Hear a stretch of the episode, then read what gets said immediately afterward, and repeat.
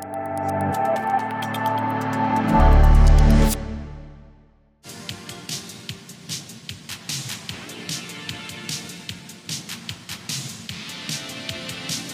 took my troubles to the Lord. I cried out to him, and he answered my prayer. I looked to the mountains. Does my help come from there?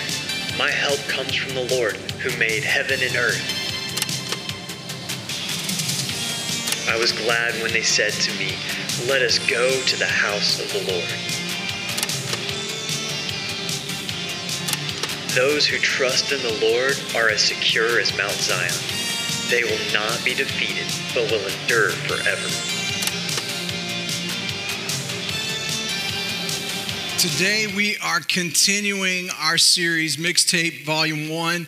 We began in Psalm chapter one twenty, and there are fifteen psalms that are dubbed the Songs of the Ascent. And throughout this series, what we've looked at is those songs that really kind of formed a mixtape or a hymnal, if you will, for the people who went to Jerusalem for the annual feast, the Passover in the spring, Pentecost in the summer, the Feast of Tabernacles in autumn.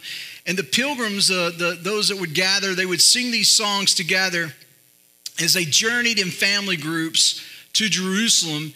And this helped really to focus their minds on what the Lord has done for their nation. Now, if, if, if you grew up in church like I did, the church, I mean, think about it. Technology has changed over time. How many remember when we used to have like an overhead projector up on the stage? And it was a big deal when I was a teenager if you got to go, if, if, if the pastor let you like go and, and, and change the slides up there. You know, you got to, that you felt like you were part of the band or something. But uh, then we got computers and PowerPoint, and now we have, uh, you know, slideshows and uh, all those kinds of different things that we can do with little cool moving backgrounds behind the lyrics. It's amazing. And uh, but when I was growing up, um, we used a hymnal.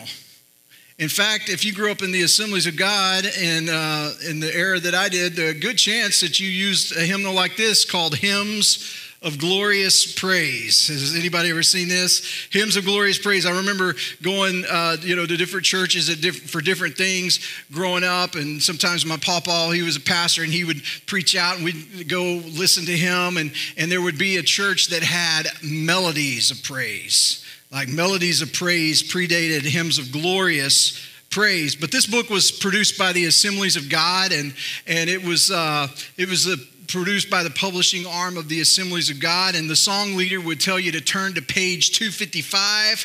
We sing a little "I Fly Away" there. If it w- and let me give you a, a, a clue, it wasn't really the page number. They would say turn to page two fifty-five, but it wasn't the page, it was the hymn. The hymn was numbered because sometimes there were two hymns on the same page, and so you couldn't really say it was the page number, it was the hymn number, but that's what the song leader would say, and so uh, that's how it happened. In our hymnal, Hymns of Glorious Praise, hymn number two oh six was Amazing Grace. If we were making a mixtape of all-time classic hymns, you would have to put Amazing Grace on it. Our version only had four verses. It wasn't until years later that I actually discovered that there were more verses to Amazing Grace.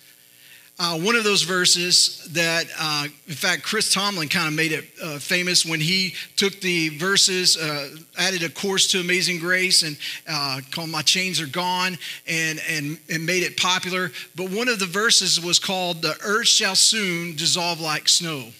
The sun forbear to shine, but God who called me here below will be forever mine."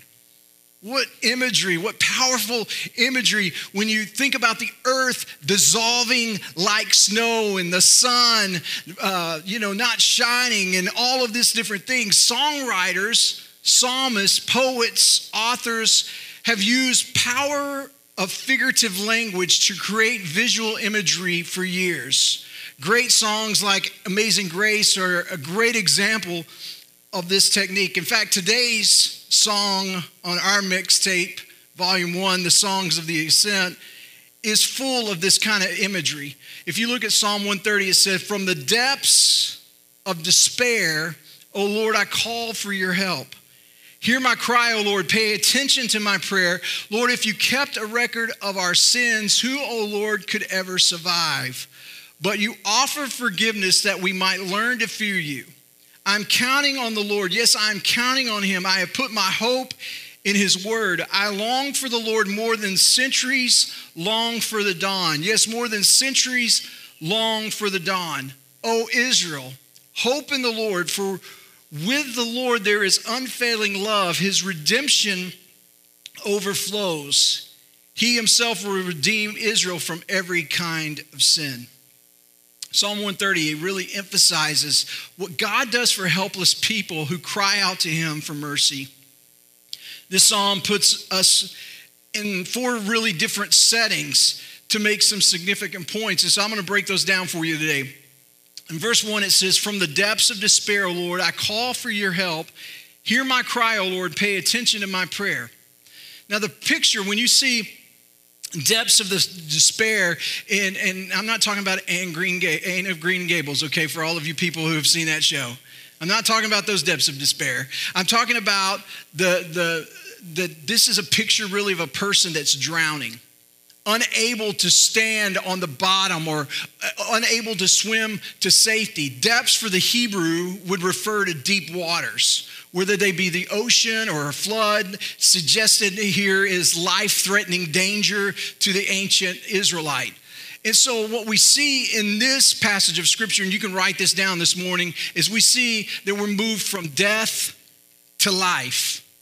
The tense of the verb cry, now I'm getting a little technical with you this morning, but I want you to see something today. It indica- indicates that the writer has been crying in the past and continued to cry out as he wrote this psalm. Because without God's merciful intervention, he would have died. But he remembered the prayer of Solomon when the king dedicated the temple, and he knew that God's eyes were upon him and that his ears were open to the cries. In Psalm thirty-four, verse fifteen, it says, the eyes of the Lord watch over those who do right. His ears are open to their cries for help. Now we can cry out to God from the depths of despair, from the depths of our disappointment, from the depths of our defeat, and from the depths of our fear and our perplexity. Like a heavy weight, sin drags its victim to the depths. But God made us to the height. And so there's an opposite effect here. I love what Isaiah chapter forty, verse thirty-one says, but those who trust in the Lord will find new strength. Oh, maybe your translation says it like this. They that wait upon the Lord will renew their strength. He says they will soar high on wings like eagles. They will run and not grow weary. They will walk and not faint. Colossians chapter three, verse one, Paul's talking to the church at Colossae, and he says, since you have been raised to new life in Christ, set your sights on the realities of heaven where Christ sits in the place of honor at God's right hand. So God can take you from the depths of despair to life more abundantly in him. Are you with me this morning? Let's move on to verse three and four. I'm going quick today. Some of you are thinking, man, wow. Wish you'd done this for the last nine years, Pastor. Uh, he says, Lord, if you kept a record of our sins, who, O Lord, can, could ever survive? But you offer forgiveness that we might learn to fear you. Now, the psalmist moves from the depths of despair, from the, from the ocean, to now a courtroom setting. So how do you know that? Because of the word record. But there, the, the sinner, us, could not stand because of the guilt. And so I want you to see through these verses today that God moves us from guilt to forgiveness. Oh, this is going to free somebody today. Because some of you are still walking in the guilt of the sins of your past. But when you accepted Jesus Christ as your Lord and Savior, that sin is gone. The only way we can get rid of the sin record, the only way that we could get rid of the sin record is to come to God for his gracious forgiveness. And that forgiveness is made possible because of the work that Jesus Christ did on the cross. I want you to see Romans chapter four, verse four. It says, when people work, their wages are not a gift, but something they've earned. But people are counted as righteous, not because of their work, Not because of their work. Some people try to work their way into Christianity. They try, man, if I just serve at the church enough, if I just give this much money to United Way, or if I give this much money to charity, if I if I just give this much money and put this much food in the Hope Box and I do all of these things, you know, I'm a good person. I'm a good person, and, I, and surely I will get to heaven because I'm a good person. Listen, there's no amount of good in this world without the grace of God. And I want you to understand, he says, wages are something that, that, that are not a gift. You earn those. When you get that paycheck at the end of the month, you know, come on, educators, you, I know you guys only get paid once a month. When you finally get that paycheck that's going to come in on Tuesday, come on, somebody, you get excited about that. There's something, not Tuesday, that, that that's a different, in a couple of weeks. I'm sorry. I, I, I'm already in the, twi- in the twentieth, on the twenty-fifth or the twenty-sixth, whenever yours comes in. I'm telling you, you get excited about that. Can I get an amen? But you've earned that. You've worked for it. You, you, you've written lesson plans. If you work in a place where you get paid weekly, and I'm W E E K L Y, I know some of you think you get paid weekly, like really weekly, W E A K, but I'm talking weekly by, you know, day, t- days and times right there, okay? When people work, their wages are not a gift. It's something they earn. But I want you to see verse five. He said, people are counted as righteous, not because of their work, but because of their faith. Because they believed in God who forgives sinners. He says in verse six, David also spoke of this when he described the happiness of those who are declared righteous without working for it. Oh, what joy for those whose disobedience is forgiven, whose sins are put out of sight. Yes, what joy for those whose record has, has, has the Lord has cleared of sin. I mean, you didn't even have to go to defensive driving to get that record clear, okay? All you had to come is boldly before the throne of God and say, God, I, I, I'm, I'm sorry. Would you forgive me of my sins? I believe that you're the Son of God. I believe that you died and that you rose again. Look at verse three again. He says, Lord, if you kept a record of our sin, who, oh Lord, could ever survive? Oh, could you imagine if we just replayed your life right here? Back on a screen, if we put it on the screen right here, and we saw everything that you did when you were seventeen. I tell my friends all the time, I am so glad we didn't have these when I was seventeen. Come on, I wasn't a bad kid. I didn't go out smoking, drinking, chewing, and, and all that kind of stuff. But I'm telling you, I got into some mischievousness stuff that I don't want on social media now. I don't want that on social media. I don't want I don't want twenty years later somebody pulling out a video from seventeen-year-old Rusty or twenty-year-old Rusty or twenty-one-year-old Rusty. I'm just telling you, Jesus was still working on me, and he's still working on me. But he says, who could survive? God has the power. He has the ability to keep a record of our sins. He's God. But the good news is he doesn't. He's ready to forgive. He's ready to wipe that slate clean. Faith in Jesus brings forgiveness to the soul. God cast out our sins, sins, and he blots them out of his record. He blots them out of his book. If you look at Psalm one oh three, verse eleven, it says, for his, what his unfailing love toward those who fear him is as great as the height of the heavens above the earth. He has removed, and I love this scripture, he has removed our sins as far away from us as the east is from the west. That's amazing. That's the grace of God in our life. He carries them away as far as the east is from the west. In fact, Micah seven verse nineteen says he casts them into the sea. In Jeremiah thirty-one thirty-four and in Hebrews ten seventeen, it says that he holds them against us no more. Some of you have been beating yourself over up. You've been walking in guilt. You've been walking in condemnation and shame. And let me give you good news this morning. There is no condemnation for those who are in Christ Jesus, because the power of the life-giving Spirit has freed us from the power of sin that leads to death. Come on, somebody, give him praise this morning. This is not a blessing to be taken lightly, for it cost God his Son. So we ought to love and fear him. If we take seriously the guilt of sin, we will take seriously the grace of forgiveness. Salvation was and is a costly and serious transaction. So that let's move on, verse five. He says, I am counting on the Lord. Yes, I am counting on him. I have put my hope in his word. I long for the Lord more than centuries long for the dawn. Yes, more than centuries long for the dawn. So they say that twice, so it's important. From the courtroom, we now move to the city walls. Now, in, in, in ancient times, in ancient Israel and Jerusalem, there would have been walls on the city. And then what would happen is they would have had sentries, or they would have watchmen. So maybe your translation says watchmen.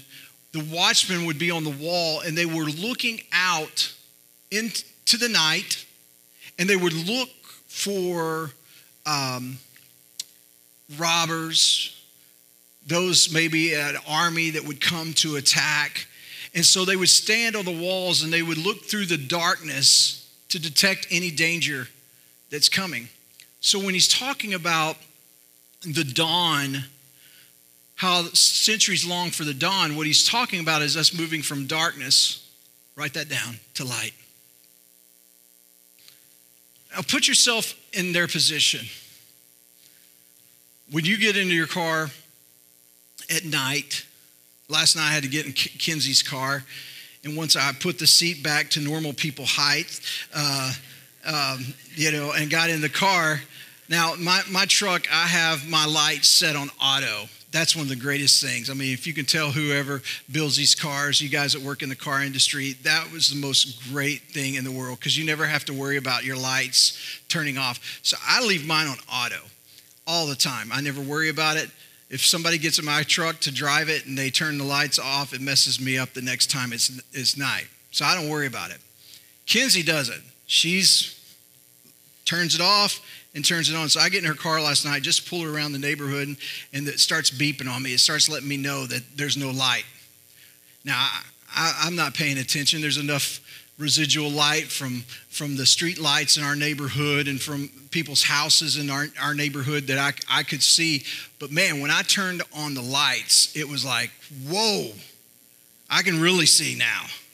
Like, I, I you know, I, I thought I thought it was... It's amazing. So we have headlights on our cars. I don't know if you've ever used a pair of night night vision goggles where you can see, it's kind of, you know, green there, but you can kind of see in the in the dark of night. But let's go back two thousand years plus when this was written. Put yourself in their position. The only uh, light would have been from a fire, or maybe uh, the reflection of the sun off of the moon. So moonlight, maybe the stars in the sky. Night would have been the time when they were most vulnerable. Nothing they did could make the sun come up any sooner. So the dawning of a new day would have been an opportunity for them to celebrate, because the city was safe for another night. He says, I, w- I want you to see that again. He said, I long for the Lord more than centuries long for the dawn.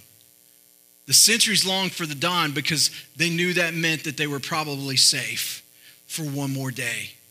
So the dawning of a new day would have been an opportunity for rejoicing. When the Lord forgives sinners, it is for them the dawning of a new day.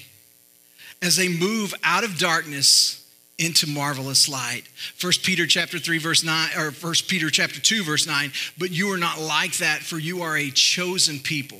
You are royal priest, a holy nation, God's very own possession. And as a result, you can show others the goodness of God, for he has called you, what? Out of darkness into light. Moving from darkness to light, the forgiven sinner is content to wait on the Lord for whatever he has planned for that day. God, I'm yours. God, I'm yours, whatever you want from me. This is not the waiting of hopeless resignation, but of hopeful anticipation. For each new day brings new blessings from his hand. Lamentations chapter three, verse twenty-two. The faithful love of the Lord never see, never ends. His mercies never cease. Great is his faithfulness. His mercies begin afresh each morning. God, I've got good news. God didn't run, run out of mercy yesterday. God didn't run out of mercy yesterday. God has mercy for today. And guess what? If you if you test him again today and you wait and you ask the Lord again, hey, God, I, I just, I messed up today. I've fallen short. You know, please forgive me. I, I said some things that I shouldn't have said. I had a little road rage today. And, and I, I, you know, I feel bad about that. I, you know, uh, you know, hit my thumb with my with my hammer and, and I said some things I shouldn't have said today, God, would you forgive me? Guess what? His mercy's anew. It's fresh.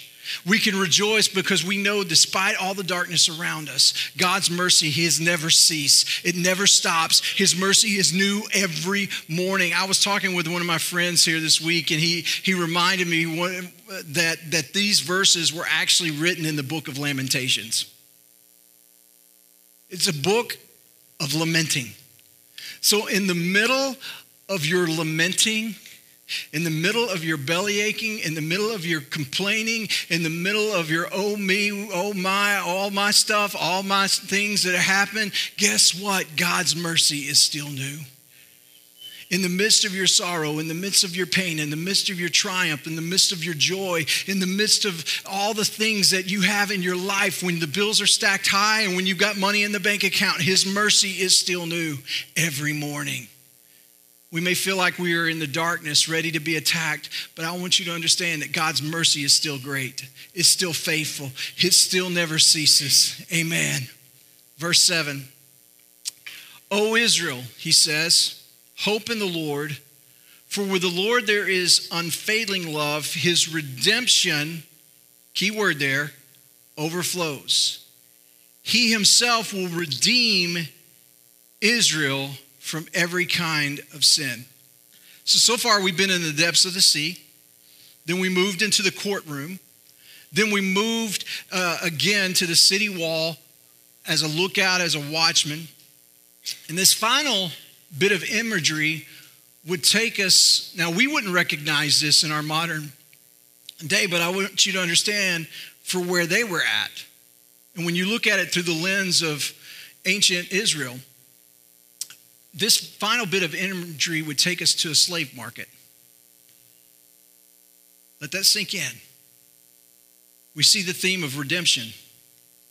The word redemption for them would mean setting someone free by paying a price. So when a slave was redeemed, a slave would be set free. He would no longer be a slave. So this last one takes us from bondage to freedom. From bondage to freedom.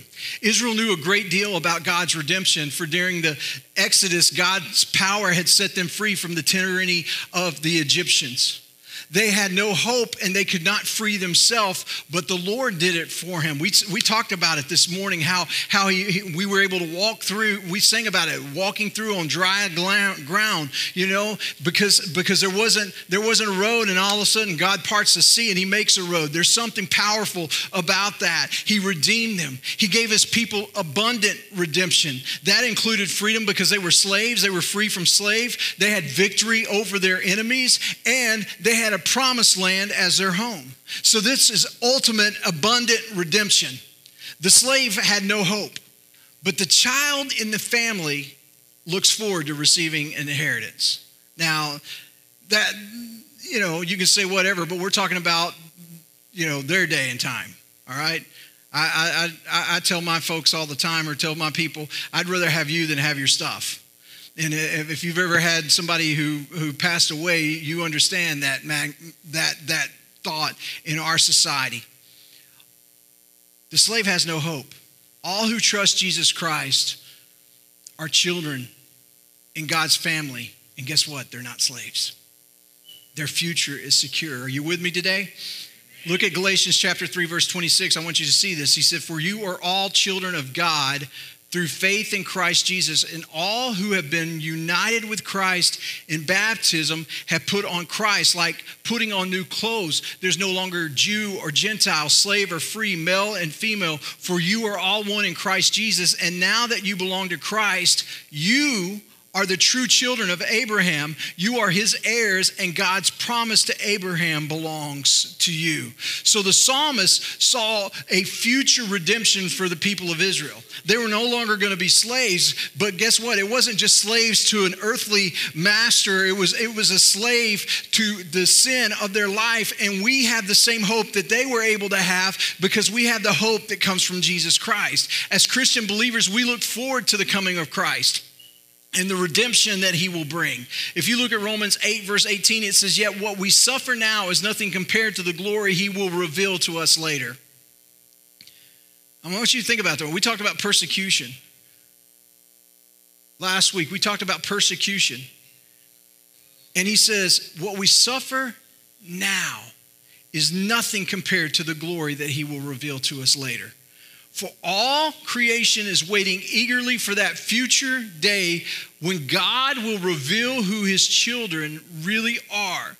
Against its will, all creation was subject to God's curse, but with eager hope, the creation looks forward to the day when it will join God's children in glorious freedom from decay and death. For we know that our creation has been groaning as in the pains of childbirth right up to the present time. And we believers also groan, even though we have the Holy Spirit within us as a foretaste of future glory, for we long for our bodies to be released from sin and suffering. We too wait with eager hope for the day when God will give us our full rights as his adopted children, including the new bodies he has promised us. We were given this hope when we were saved. If we already have something, we don't need to hope for it.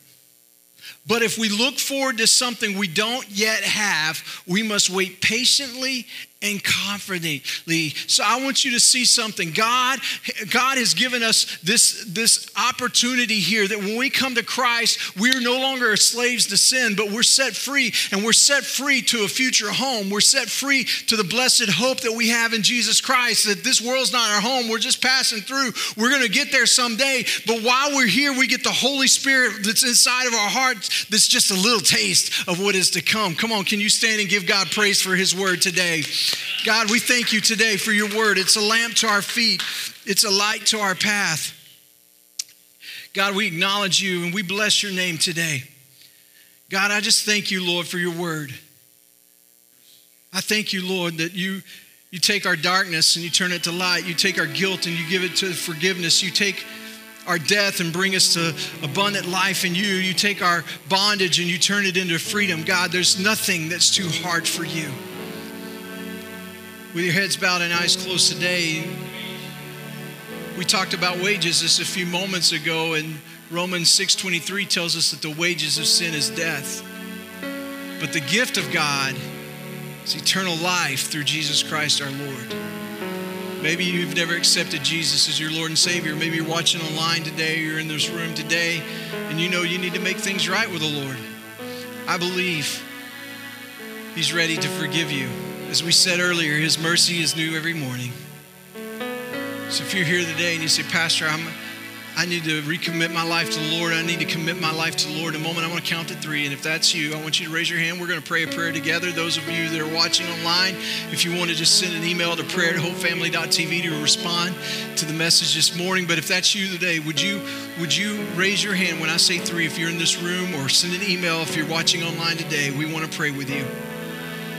If that's you, ready to commit your life to Jesus, when I say three, would you raise your hand? One, two, three. Anyone in this room? Yes. Anybody else today? I'm ready to commit. I'm, I'm ready to give my heart to the Lord today. Anybody that's online today, would you just send that? I'm going to ask everybody to pray this prayer with me today. Would you say, Dear Jesus, I believe you're the Son of God. I believe you died, rose again, and you're the Lord of all. Thank you for saving me. Thank you for setting me free. In Jesus' name, amen.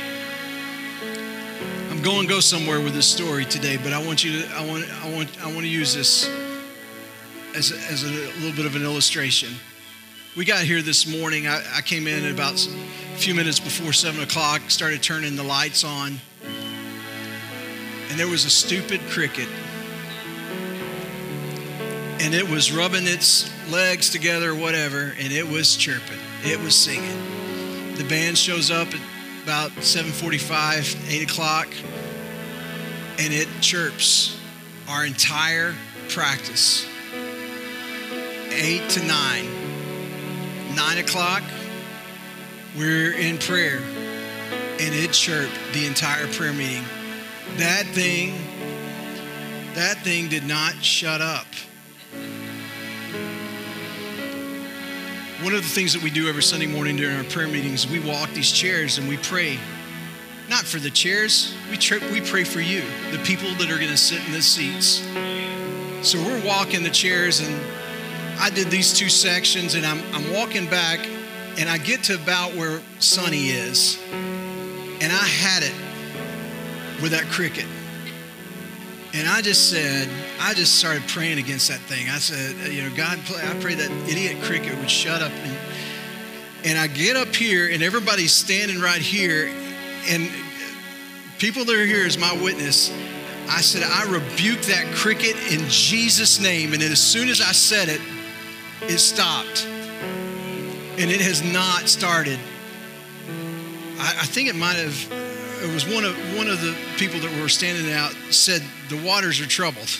What does that mean? I mean, God is here. I don't know if it was just a cricket. I'm, I'm choosing to believe by faith that the prayer, the faith, I'm telling you, I was desperate because I didn't want you to sit here and listen to this and then have to listen to that as well. And we couldn't find it. We looked everywhere. We, we were convinced it was in the attic because it just would not stop. I mean, I looked in the baptistry. I, I mean, everywhere. I, we were going around. I even had Pastor Ben because I thought I saw it like coming up here at about where Jared's staying in the middle of worship. I said, Pastor Ben, can you come look and see if you can find this bug that's over here or whatever? So frustrating. But I want you to know something.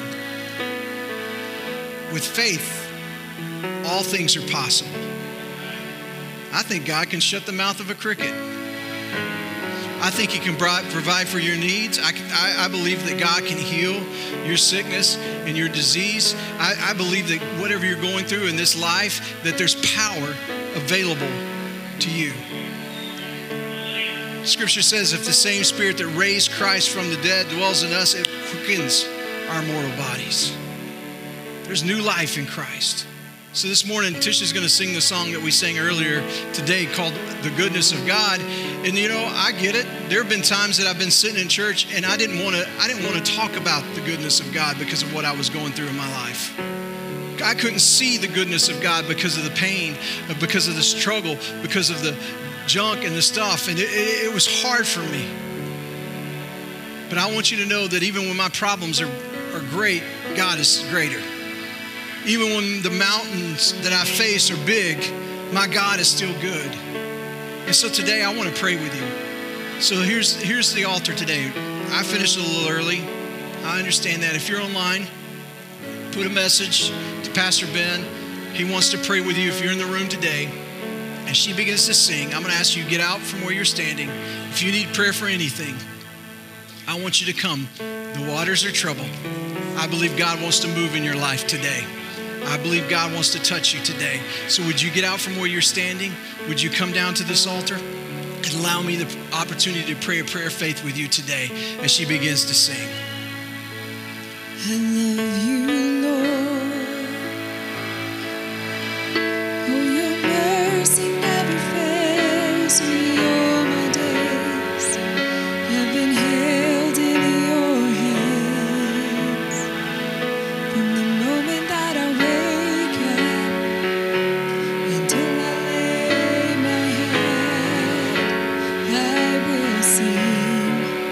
the goodness of God.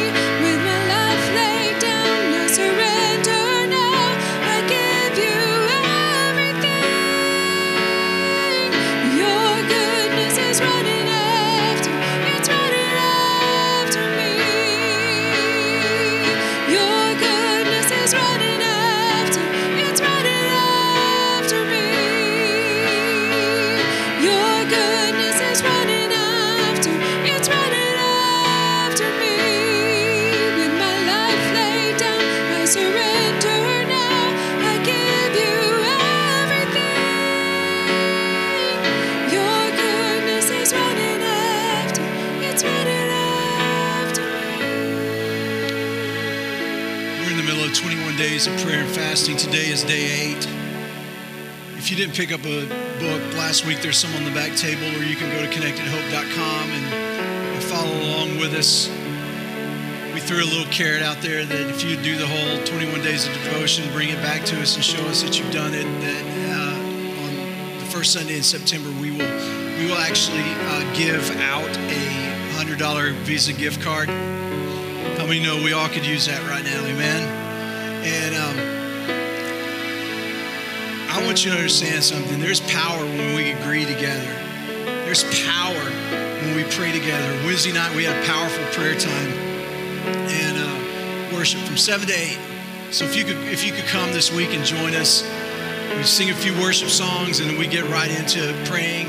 And at eight o'clock, we're, we're finished. And um, I just believe in God for amazing things for our church in the days in the weeks ahead. So I invite you to do that. I want to I want to close today because I every week we we do what I would call the priestly blessing, where I say may may the Lord bless you, may he keep you, may he make your face shine down upon you, and be gracious to you and give you peace.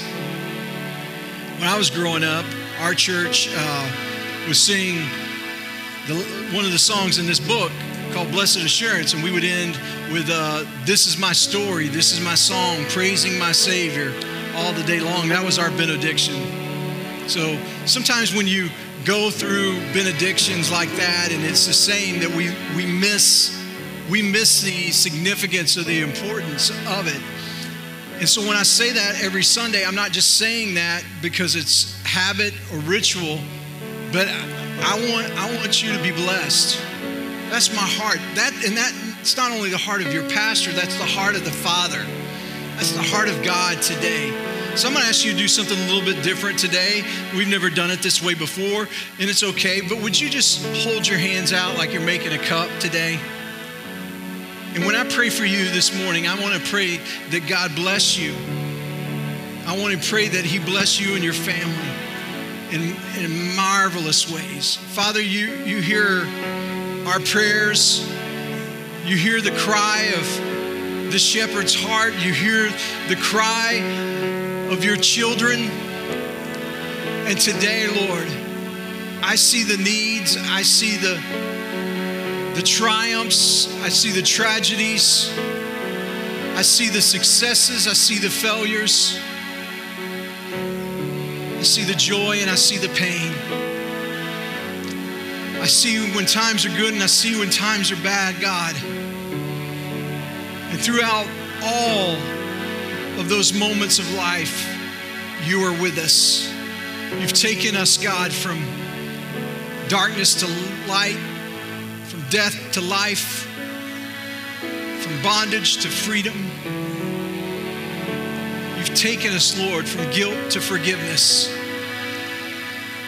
And so now, Lord, I ask today that you would bless your children. I ask today that you give them a special grace. I ask today that those that have been feeling guilty because of their past would become hopeful because of their future. I pray today, God, that you would make your face shine down upon your church, your people. I pray that you would give them peace. I pray that you would keep them. I pray today that you would make a table for them in the presence of their enemies. I pray today that goodness and mercy follow them all the days of their life. I pray that they would dwell in the house of the Lord forever. I pray, God, you would give them peace. Church family, I bless you in Jesus' name. May he bless you and keep you. May he make his face shine down upon you and be gracious to you and give you peace. In the wonderful, marvelous name of Jesus, amen. Amen. Come on, give him one more praise today. As you're dismissed today, turn and greet somebody today. Those of you that are online, God bless you. We'll see you next week.